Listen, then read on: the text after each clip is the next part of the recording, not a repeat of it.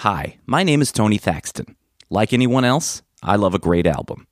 But I also love those strange albums that might make you wonder how and why they even exist. But I'm not here to make fun of them. I'm here to celebrate them and tell their story.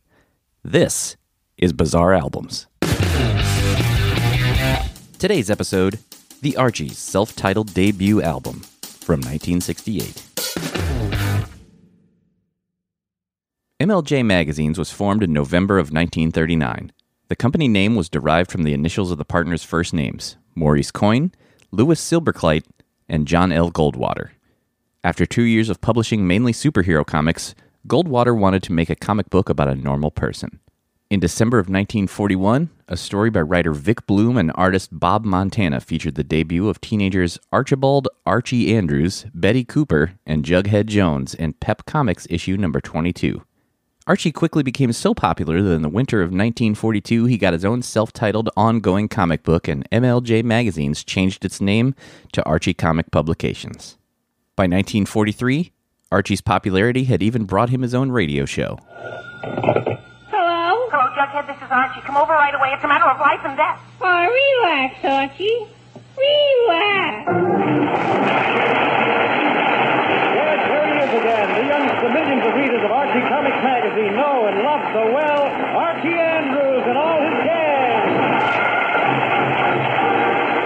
And now for our weekly visit to Riverdale. The popularity of Archie continued into the 50s and 60s. And on Saturday, September 14th, 1968, an animated musical comedy entitled The Archie Show made its debut on the CBS television network. I wonder if Jughead is practicing an act. If I know Jug, he's more than likely practicing up his eating. Hey, there he is in the chemistry lab. Dum de dum dum. Doodle dum dum, de dum dum dum, dee dee. Hiya, Jug. What's cooking? Oh, hi, Art. Stick around and be the first kid on your block to witness Jughead Jones' new food enlarger in action.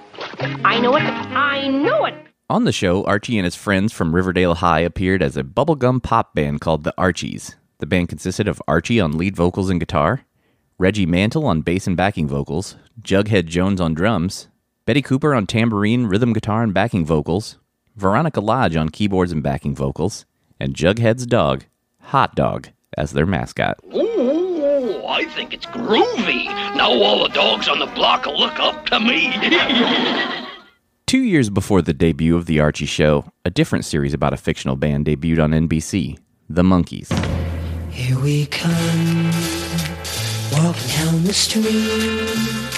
We get the funniest looks from everyone we meet. Hey, we're the Monkees, and people say we monkey around, but we're too busy singing.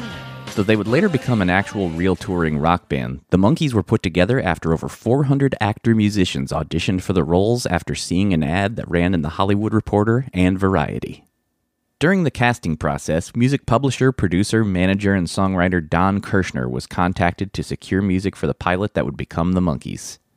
Kirshner was nicknamed the Man with the Golden Ear, and throughout his career would be responsible for discovering Carole King, Tony Orlando, Bobby Darin, and Neil Diamond.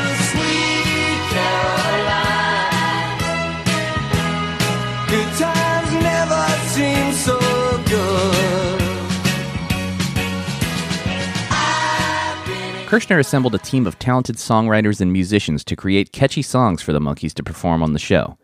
Kirshner and the producers believed that the Monkees had talent, but in order to keep up with the shooting schedule for the show as well as producing new songs for each episode, they needed to hire outside writers and musicians, leaving the Monkees to provide just the singing as well as act on the show. Initially, this worked out extremely well. The band's first two singles, Last Train to Clarksville and I'm a Believer, both went to number one on the Billboard Hot 100. Then I saw her face. Now I'm a believer. Not a trace of doubt in my mind.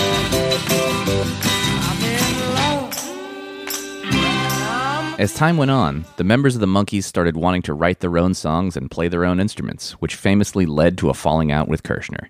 Enter the Archies. Here's Kirshner talking about the Archies. I came back one day and my son Ricky was reading Archie comic book. I'd read it as a kid, and I said to myself, if I could give Archie, Jughead, and Veronica a voice, I could wind up with a group that don't talk back. I don't have to take any nonsense. I will control whatever I put out and do it my way. So, in 1968, a group of studio musicians and songwriters was once again assembled by Don Kirshner, this time for a group of cartoon characters. And on February 16th, 1968, the self titled debut by the Archies was released on Calendar Records. This is what happens to your brain after taking Jingle Jangle. A little footnote here. I'm interrupting myself to tell you this. Uh, the internet says February 16th, 1968 is when this record came out, but the cartoon started in September of 1968, so it seems like that doesn't make sense to me, but uh, I have not been able to find other dates. So I just wanted to clarify that. If anyone has better information, please tweet me at Bizarre Albums. All right, back to the show. The album kicked off with a slightly longer version of the cartoon's theme song, Archie's theme, parentheses, everything's Archie. Everything's Archie.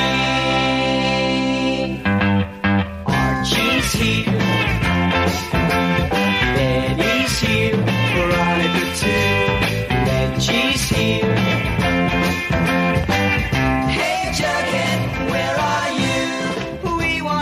Archie's theme was written by the album's co producer, Jeff Barry, who already had incredibly impressive songwriting credits for classics such as Leader of the Pack, The Chapel of Love, and Be My Baby.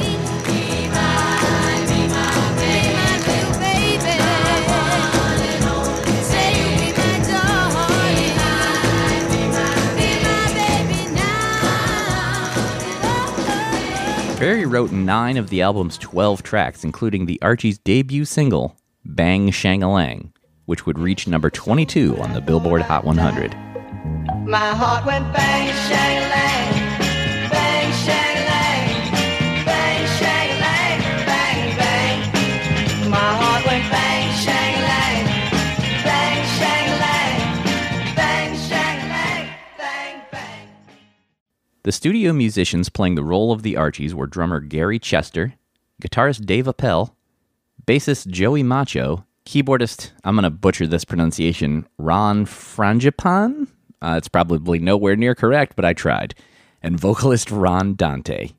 However, they would not be credited until years later. Here's vocalist Ron Dante talking about the experience in this 2009 interview from the Joe Cook program. Now, when the Archies as a band was at the uh, the height of their fame, uh, were you actually ever able to go out and perform that stuff live? No, never. In fact, I, I had to sign a deal that said I would be it would be anonymous. I would sing the voice of Archie, and anytime the uh, actually there was a show called the Ed Sullivan Show, which was very popular. they actually Ed Sullivan introduced the Archies the week we went number one, and they played the cartoon. so uh, it was it wasn't until a few years later that uh, the public became uh, aware that I there was a real person singing the voice of Archie. That number one hit he's referring to would happen a year later on the Archie's second album, Everything's Archie. It was the number one song of 1969, the six times platinum Sugar Sugar. Sugar. Oh, honey, honey.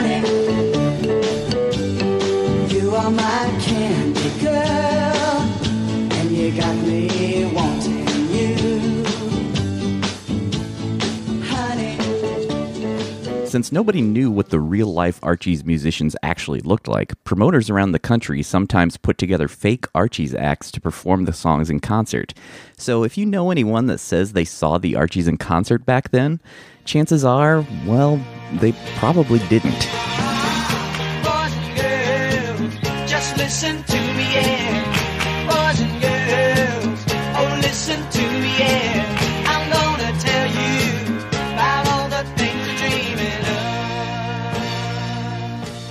Another one of Jeff Barry's compositions for the album was 17 Ain't Young.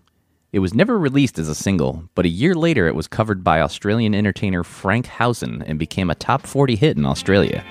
Here's a taste of the Archies version.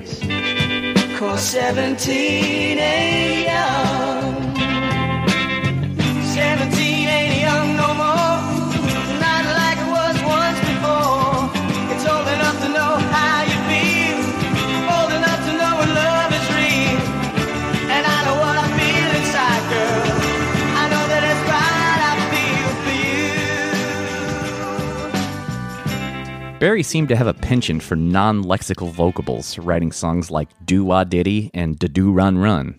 For the Archies, he penned Lottie Doo Down Down. Hey, lottie doo down down. Hey, lottie doo down down. You're my baby, you're my one and only lottie doo down down. Met you, girl, my heart was lonely. The only other songwriters on the album were Mark Barkan and Richie Adams, a songwriting duo who, a year later, would become musical directors for the Banana Splits Adventure Hour on NBC.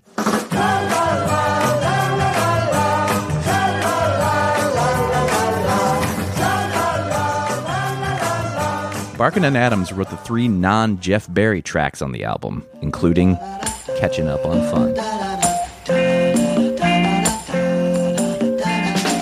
Watching all the stars at night until the break of dawn. And digging all the beauty of the sunshine in the morning. Catching up on fun, fun, the fun that I've been The album peaked at number 88 on the Billboard Top 200. By today's standards, one of the most bizarre things about the Archies is that even though their music was also available on standard LPs and 45s, one distribution mode for the music was embossing cardboard records directly onto the back of cereal boxes, which could then be cut out and played on a turntable. In Alpha-Bits, you get a free Archie car. Give the Archies a ride. On Super Sugar Crisp, get a free Archie record. Everything's Archie. In Crispy The Archie Show only actually ran for 17 episodes before the format and the name of the show was changed several times throughout the years. The Archies would go on to release five more albums through 1971. Then, in 2008, they returned with the Archies Christmas album, with Ron Dante returning as Archie.